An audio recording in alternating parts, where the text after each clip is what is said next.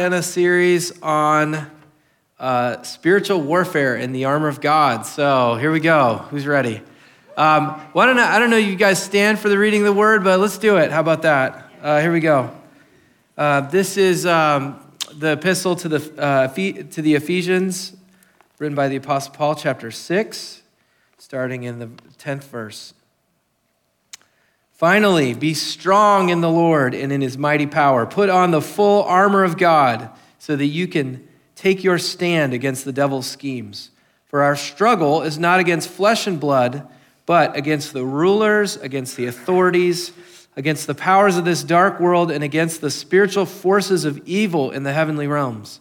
Therefore, put on the full armor of God so that you may be able to take your stand, and after you have done everything, to stand. Stand firm then with the belt of truth buckled around your waist, with the breastplate of righteousness in place, and with your feet fitted with the readiness that comes with the gospel of peace. In addition to all this, take up the shield of faith with which you can extinguish all the flaming arrows of the evil one. Take up the helmet of salvation and the sword of the Spirit, which is the word of God. And pray in the Spirit on all occasions with all kinds of prayers and requests. With this in mind, be alert and always keep on praying for the Lord's people, for all the Lord's people. Pray also for me that whenever I speak, words may be given me, so that I will fearlessly make known the mystery of the gospel, for which I am an ambassador in chains. Pray that I may declare it fearlessly as I should. And this, friends, is the word of the Lord. You can uh, be seated. I don't know if any of you have ever uh, learned a new and complex skill like uh, driving a car. Does anyone remember driver's ed? Anyone remember all the dials and uh, buttons and things? How do I keep it straight? Um, I remember learning to water ski. Has anyone ever been water skiing? Um, yeah, it was, um, I had seen it happen many times in the back of the boat, but when I was about maybe 10 years old, it was, uh, somebody said, Hey, Greg, you want to go water skiing? And I said, No, but, um, but yeah, but no. So Anyway, I ended up in the water, um, and um, I was really grateful that uh, my neighbor Rebecca was in the back of the boat. Um, and she sang a little song to me from the back of the boat. Here's what she said, and I want you to remember this Lean back, bend your knees, keep the rope between your skis. Lean back, bend your knees. And the reason I was grateful is because um, I wasn't ready for the force of the boat pulling me. You know, I wasn't ready for the wall of water that shot over my head. I wasn't ready to hold my breath for several seconds. I didn't know what, you know, I, what was happening. It was, a, it was a massive force on the body. But because I had these tips in the back of my mind, I, I focused on them and I knew what to do. And before I knew it, I was up out of the water. Um, when you're learning a new skill, having some pointers, some tips, a little crash course that you can keep in the back of your mind is really helpful because it helps you get through the learning curve until the skill becomes second nature.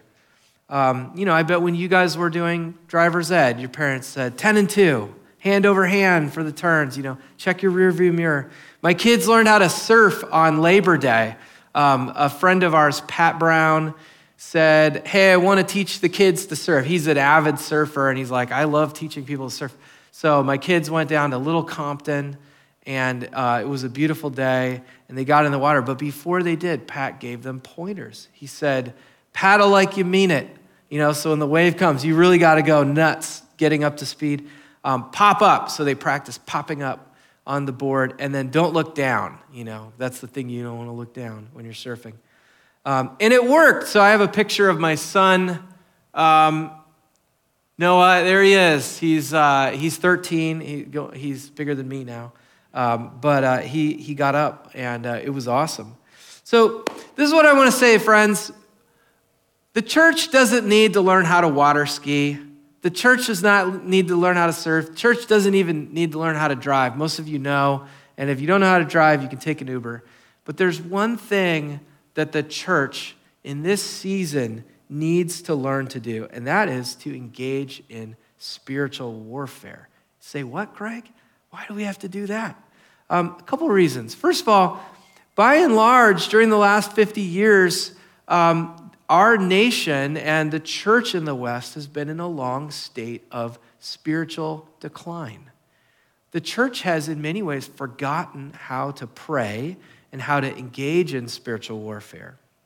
But the second reason is, and I believe this with all my heart, and this is why I, I left, I did college ministry for 20 years with InterVarsity, um, and I left under a, a, a word from God that um, He is getting ready to bring renewal and revival, but that the church needs to get ready for it. And so I have, I have left, you know, I'm like Abraham, I'm going to this other vocational land that he's showing me. I've started a new, new ministry called Revive New England. But the reason I'm doing it, and I'm not alone, is the sense that God's getting ready to move. All signs are pointing to it, but we, we need to be ready to partner with God when he moves. Because when revival comes, it's not just a sociological change, it is a spiritual uh, upheaval, it's a spiritual battle. And so we need to be ready to engage spiritually. Now, for many of us, even though we've been a few weeks into this sermon series, spiritual warfare is not a term that many of us are comfortable with. Maybe it doesn't feel like something you're well versed in. Maybe you don't even like the term. I don't particularly like the term warfare. Uh, maybe it makes you feel uncomfortable, but friends, it's sitting there in the scriptures. Paul wants us to engage with this.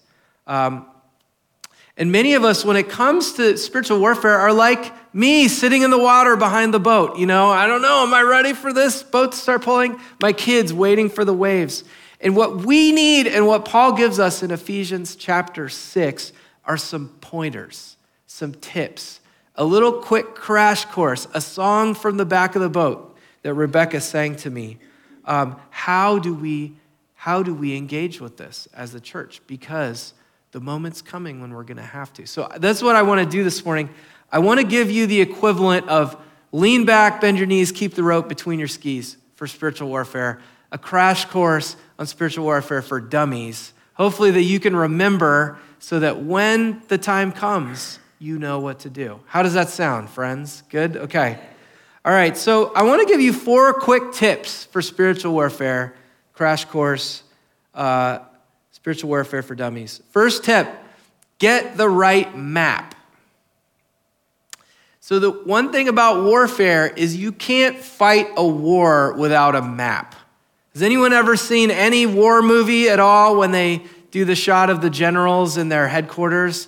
What is always lying on the table? A giant what? A map.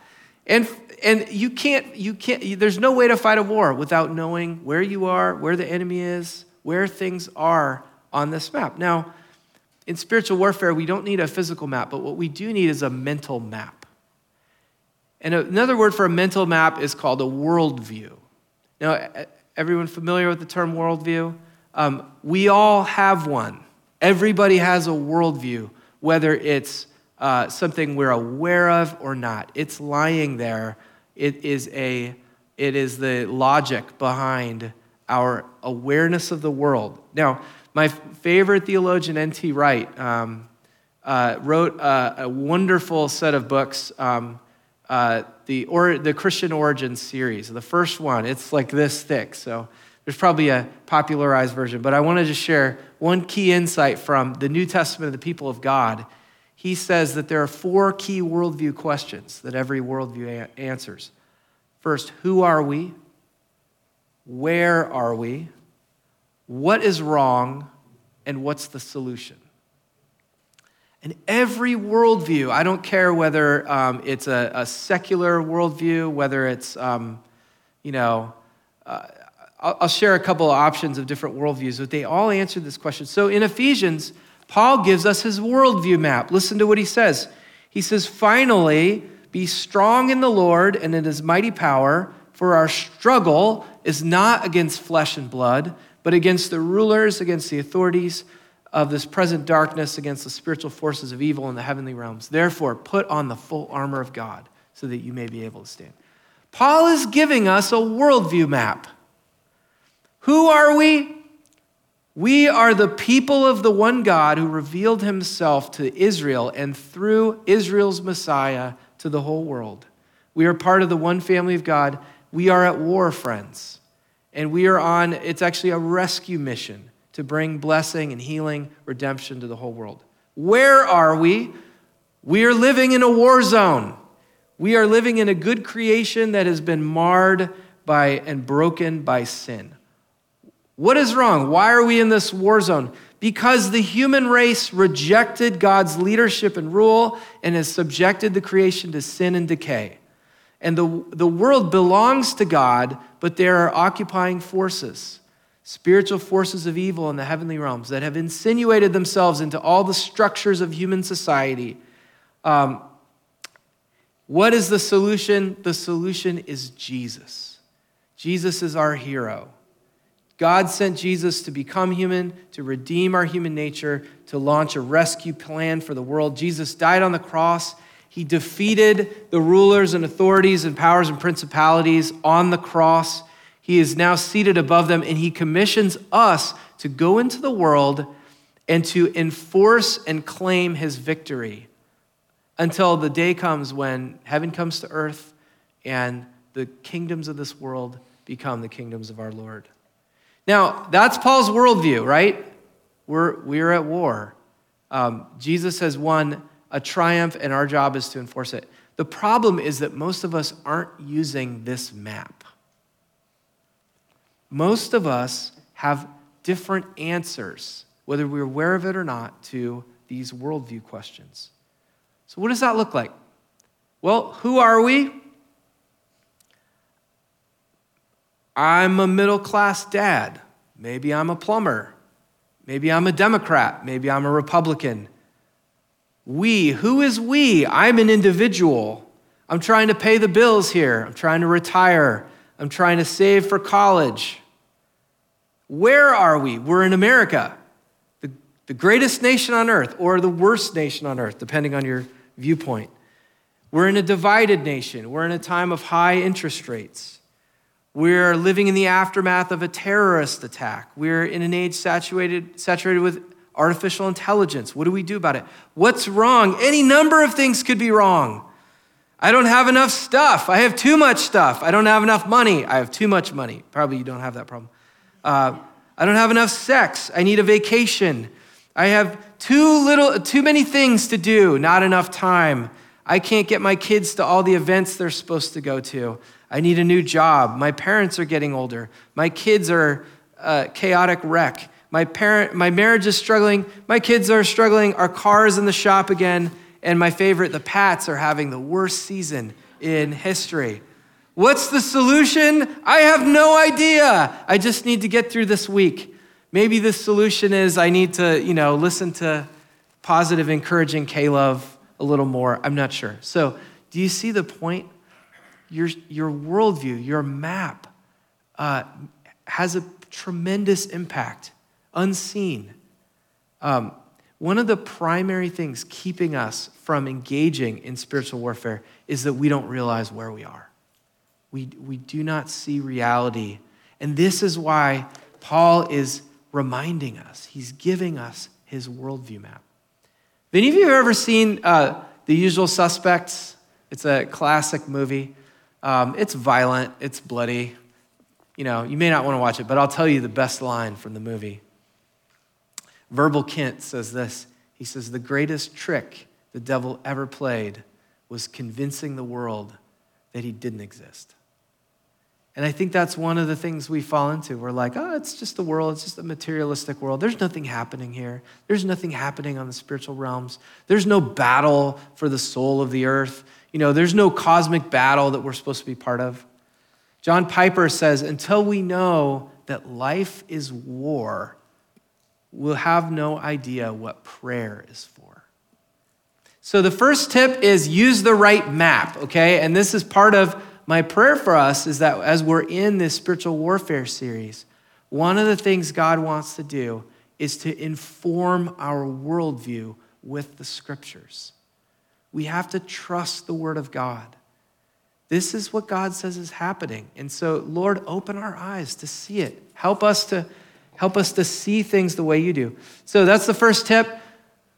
Right map, use the right map. Here's the second one. Um, follow the battle plan.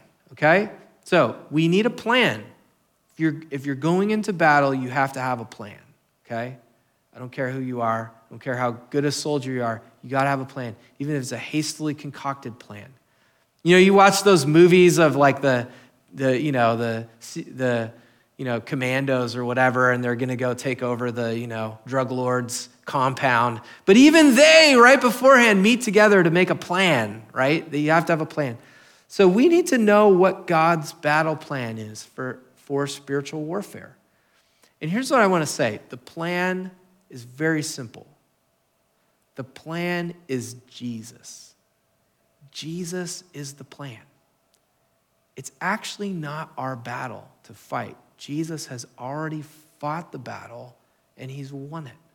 Okay? So Paul says our struggle is not against flesh and blood, but against the rulers and the authorities. The, the Greek is the arche and exousios, um, or exousiae in the plural. But look what happened, look what happened on the cross.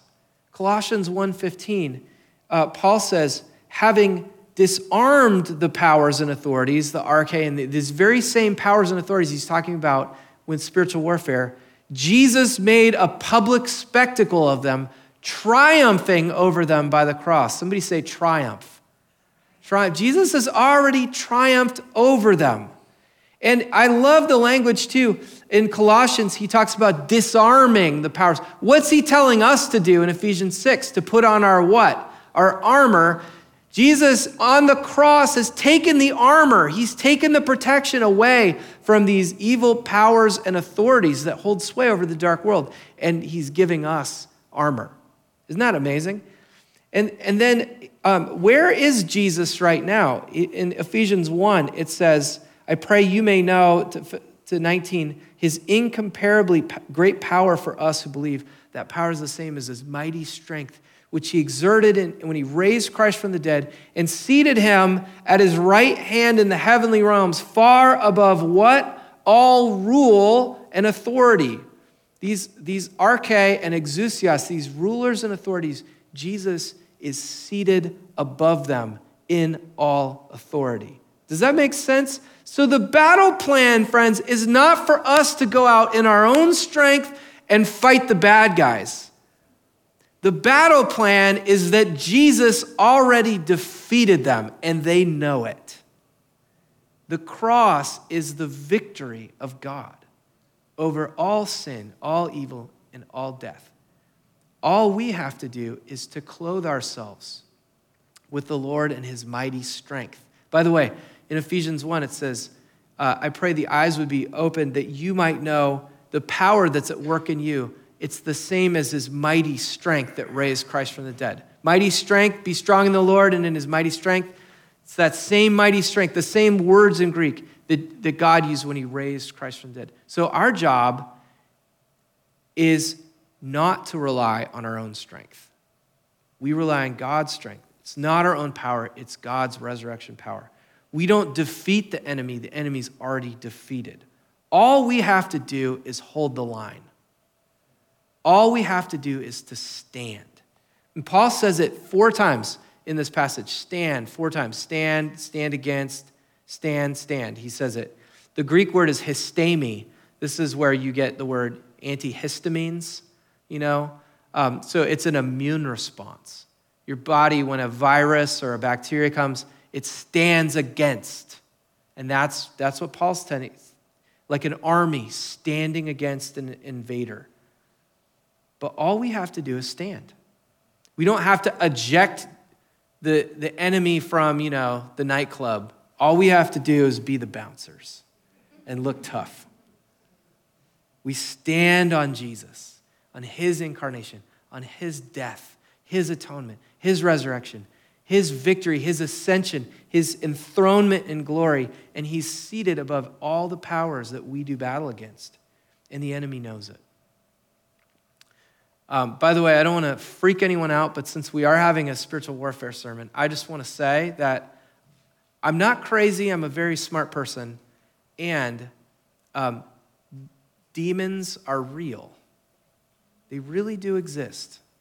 Um, I'm not saying you should go looking for them, but they are all over the place. In other cultures, by the way, they manifest differently. In cultures that are open to spirituality, like if you've ever been to sub Saharan Africa or you know, sometimes Latin America, cultures that are comfortable talking about the supernatural, demons have a very different strategy there. They tend to want to frighten people. But here, in our very modernist 21st century, you know, scientific culture, um, demons tend to hide. They don't want to be noticed. They don't want to make a scene. And that is, we don't particularly want to think about them. Um, but by the way, if they do show up, and sometimes they do, um, all we have to do is speak the name of Jesus and stand in his victory. Demons hate the name of Jesus, they hate the blood of Jesus, they hate the Bible, they hate worship music. They hate to know that you know that you're a child of God. They don't like it, right? And they can intimidate or whatever, but if you, if you start to claim your identity in Jesus, the promises of Jesus, the cross of Jesus, the blood of Jesus, they, they know they're screwed. So we, when we pray about spiritual principalities, broken, unjust systems, sickness, disease, demonic harassment, when we pray for healing, what we're doing is we are claiming the victory of Jesus. And we're just taking it and applying it to situations of brokenness in the world. So, stand. All right, two tips so far get the right map, know the battle plan. Okay, third, third uh, tip is put the armor on. Turn to your neighbor and say, Put the armor on. And tell him, You got to put it all on, all the armor. Paul says, Put on the full armor of God. He doesn't say, Pick and choose. You know, maybe some of you can take a sword today and some of you can have a breastplate. He says, Put it all on. He says, The, the panoply. Panoplia in Greek is all the armor. Pan means all. So he wants it all on. Um, this is what I want to say, and I know um, Pastor Van's going to go in deep uh, detail on the different pieces of the armor, and probably already has. The, the thing I want to say is it's all important, every piece of the armor. So when we're missing one piece, that becomes a vulnerability. Like we can stand all we want, but if we're not protected, then it's hard to stand. It's not, not like the enemy is just going to sit there and let us, you know, resist him. Uh, so we have to have all the armor on. So, for instance, let me give an example. If we're entertaining lies or we're believing lies about who we are, we're believing lies about our identity, we're believing lies, oh, God doesn't love me, we're believing lies, uh, God can't do this or that, um, we can get taken out of the fight. The enemy's looking for lies. If there's sin in our lives, if there's areas of unconfessed, unrepentant sin, um, that we can be taken out of the fight. We need God's righteousness to cover us. If we don't know the gospel, we're not ready to share it.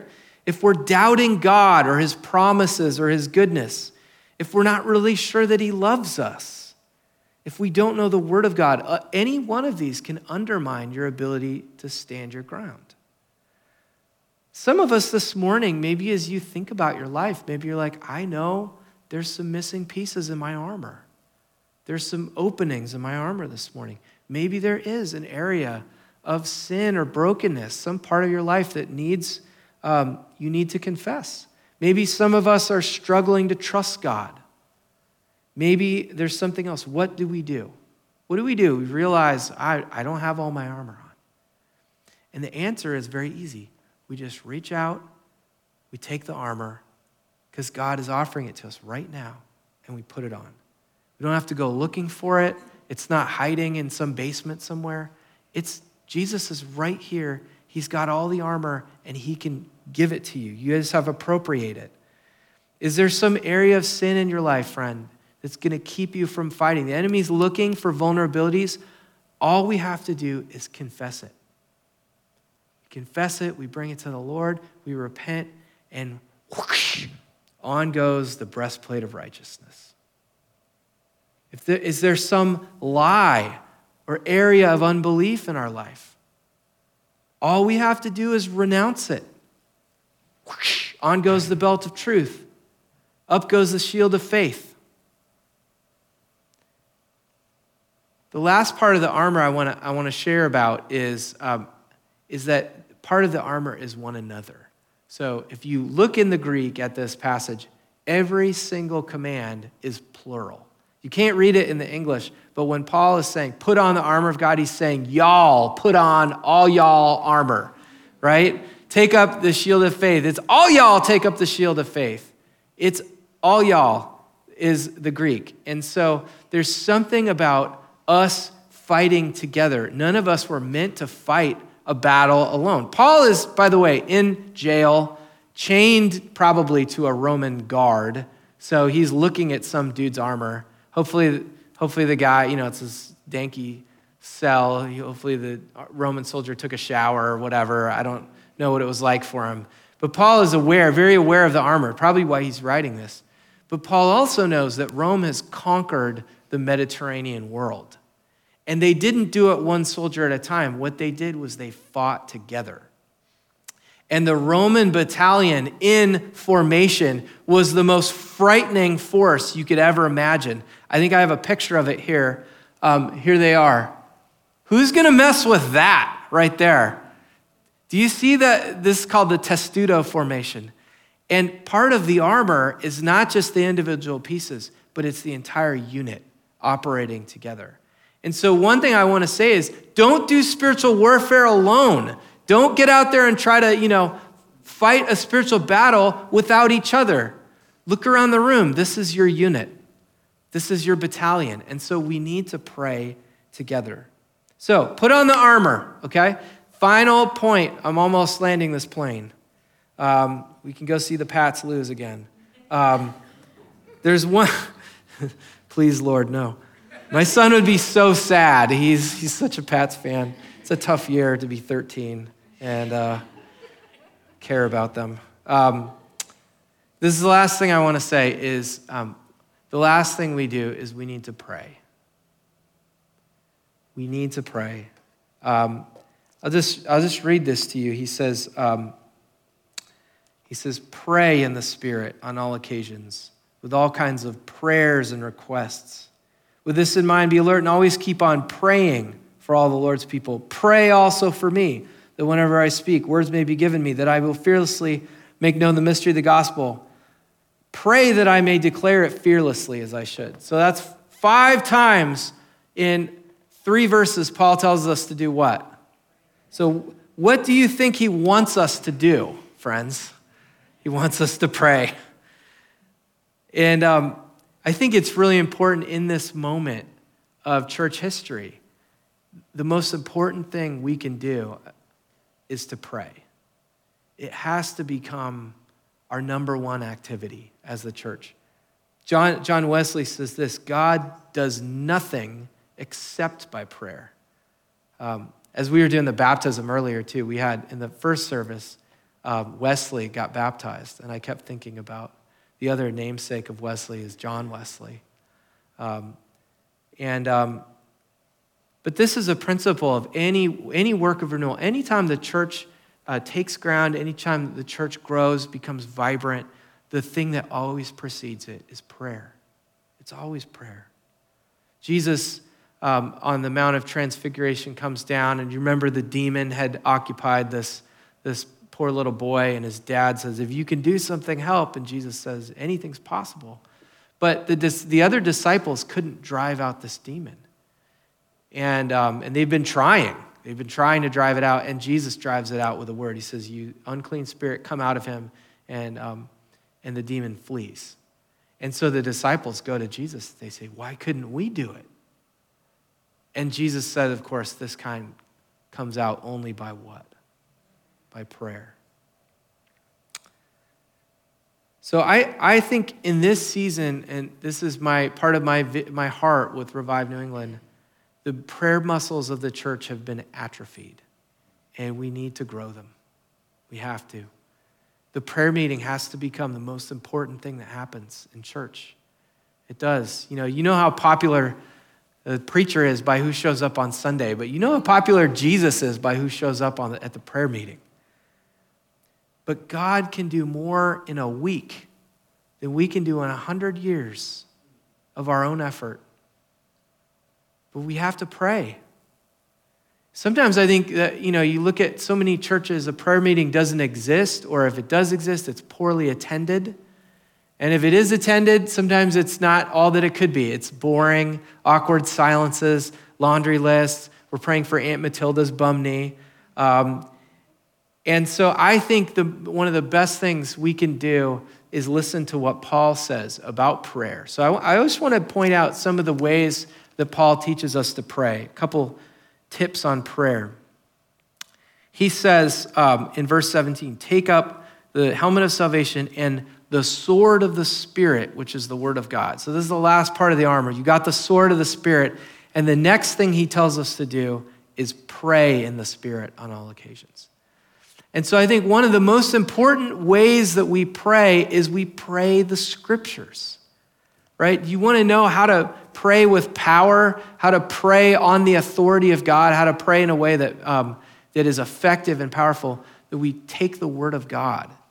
And you can read any passage in the Bible, you know, um, and you can ask the Holy Spirit, Lord, how do you want me to pray this scripture? How do you want me to activate it, appropriate it, use it in this situation? What promises do you want me to declare over this thing? Right now, I'll just share um, uh, my family, um, my brother has had uh, significant um, addiction issues in, in his life. And um, he had a, a child with another gal that's even worse off than he is and has major mental health issues. And um, it's a total catastrophe right now. And I think one of the things as I was prepping this sermon, I'm just convicted that my, my job is to pray and to claim the promises of God over this little two year old girl that they've had, uh, Naomi. If you think about it, pray for Naomi. Um, right now, um, you know, I won't go into my whole story, but it's a, it's, a, it's, a, it's a disaster right now. And so I just, I need to pray. I just need to claim the promises of God over this little two year old wonderful girl. And um, and I think that's one of the things we need to do. Next thing he says here is pray in the Spirit on all occasions.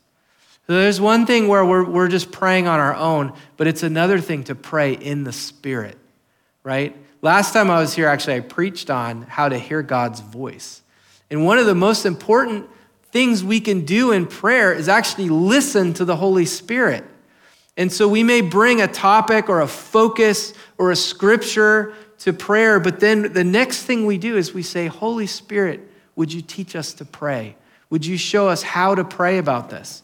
And we need to learn to listen to what is the Holy Spirit telling us to pray, right? Because God, right now, the Holy Spirit's groaning in the Godhead, praying. Jesus and the Holy Spirit are interceding for us.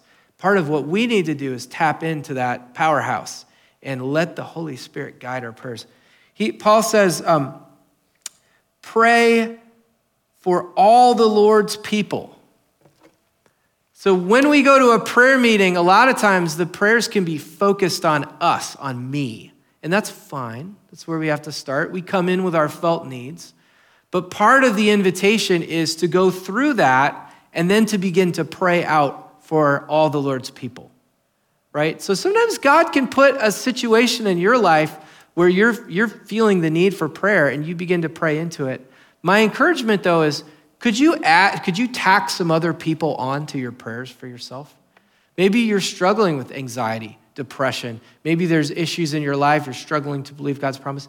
As you begin to pray, can you identify with other people in the church that need that and begin to extend those prayers over other folks? Finally, um, Paul says, uh, Pray for me that I will fearlessly make known the mystery of the gospel. And then, so this is this last part. Paul says to pray for the advance of the gospel, the advance of the kingdom. And where I want to wrap up is, um, is just to say, I think the Lord is calling us into a season of extraordinary kingdom focused prayer.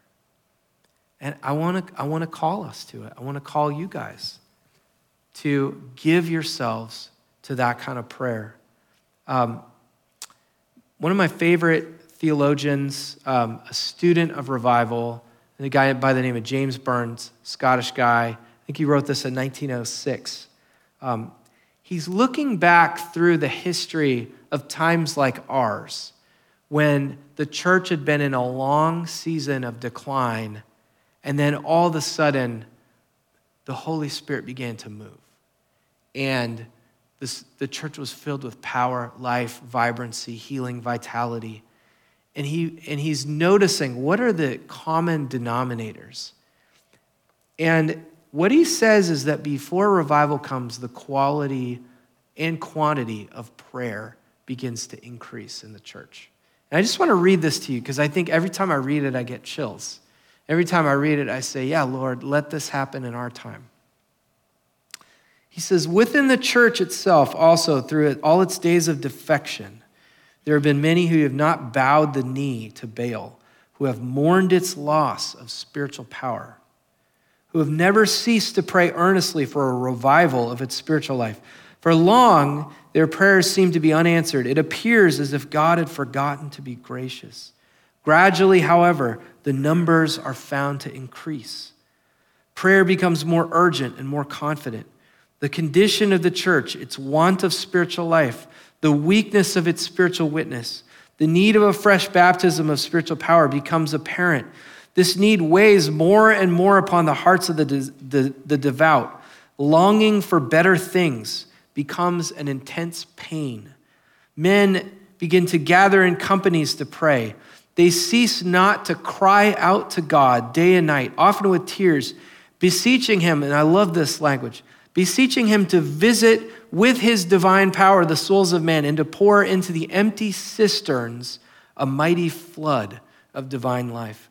In many different parts, quite unconnected with each other, the spirit of intercession, spirit of prayer awakes, and with it, an expectation that will not be denied, a premonition that there is at hand the dawn of better days.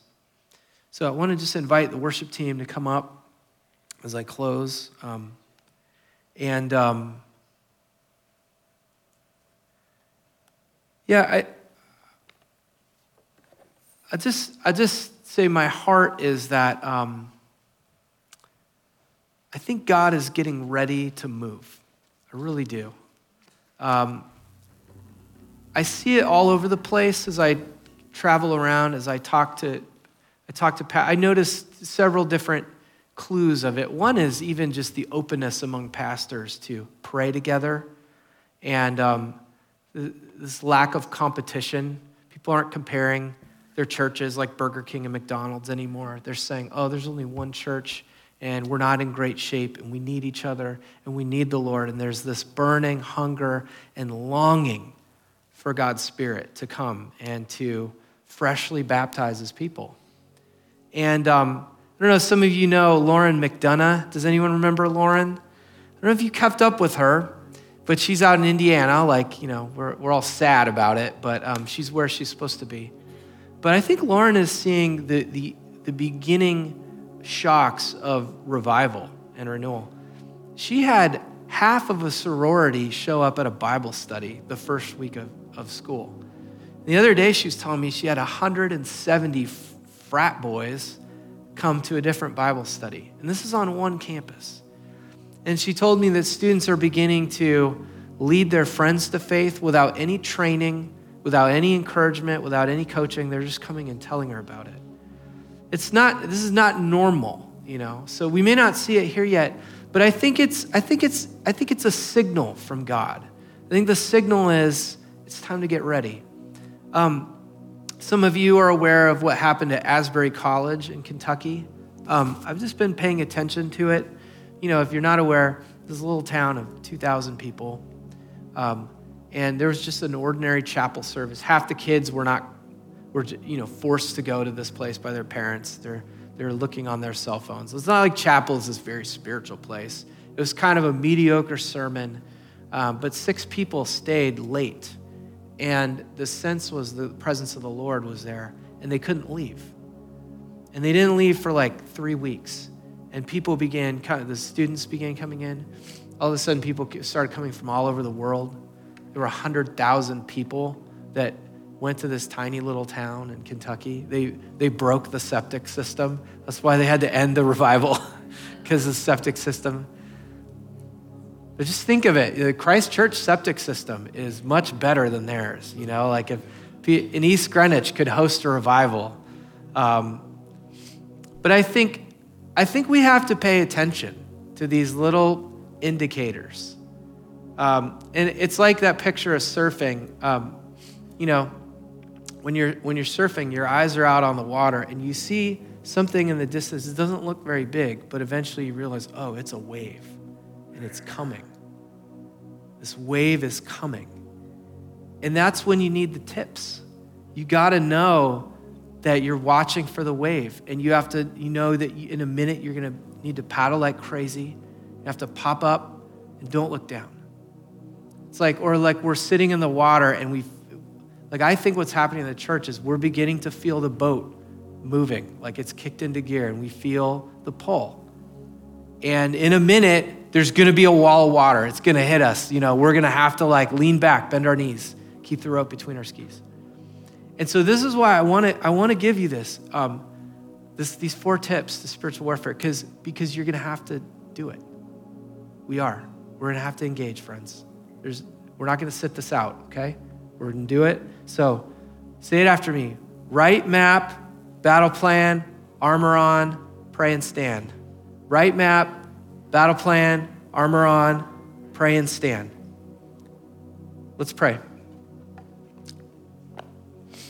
Jesus, I just pray for your activation of your people. We thank you that you have triumphed over all the powers of darkness. God, we thank you that you have not left this world alone, but you've given us your Holy Spirit. You've not left us as orphans. And Lord, when we call out to you, um, you answer our prayers. And so we have been crying out, Lord, for our world, for our city for our region, for renewal, for revival. Lord, we know when it comes, it's going to involve spiritual warfare. And so I just pray blessing on every single person in this church to just be ready, to be ready, and to even start now. And so I pray, Lord, would you give us the right map? Would you help us to see things as you do? Would you give us your battle plan? Teach us how to stand on the power of the cross. Lord, clothe us in the armor and teach us to pray. We pray this in Jesus' name.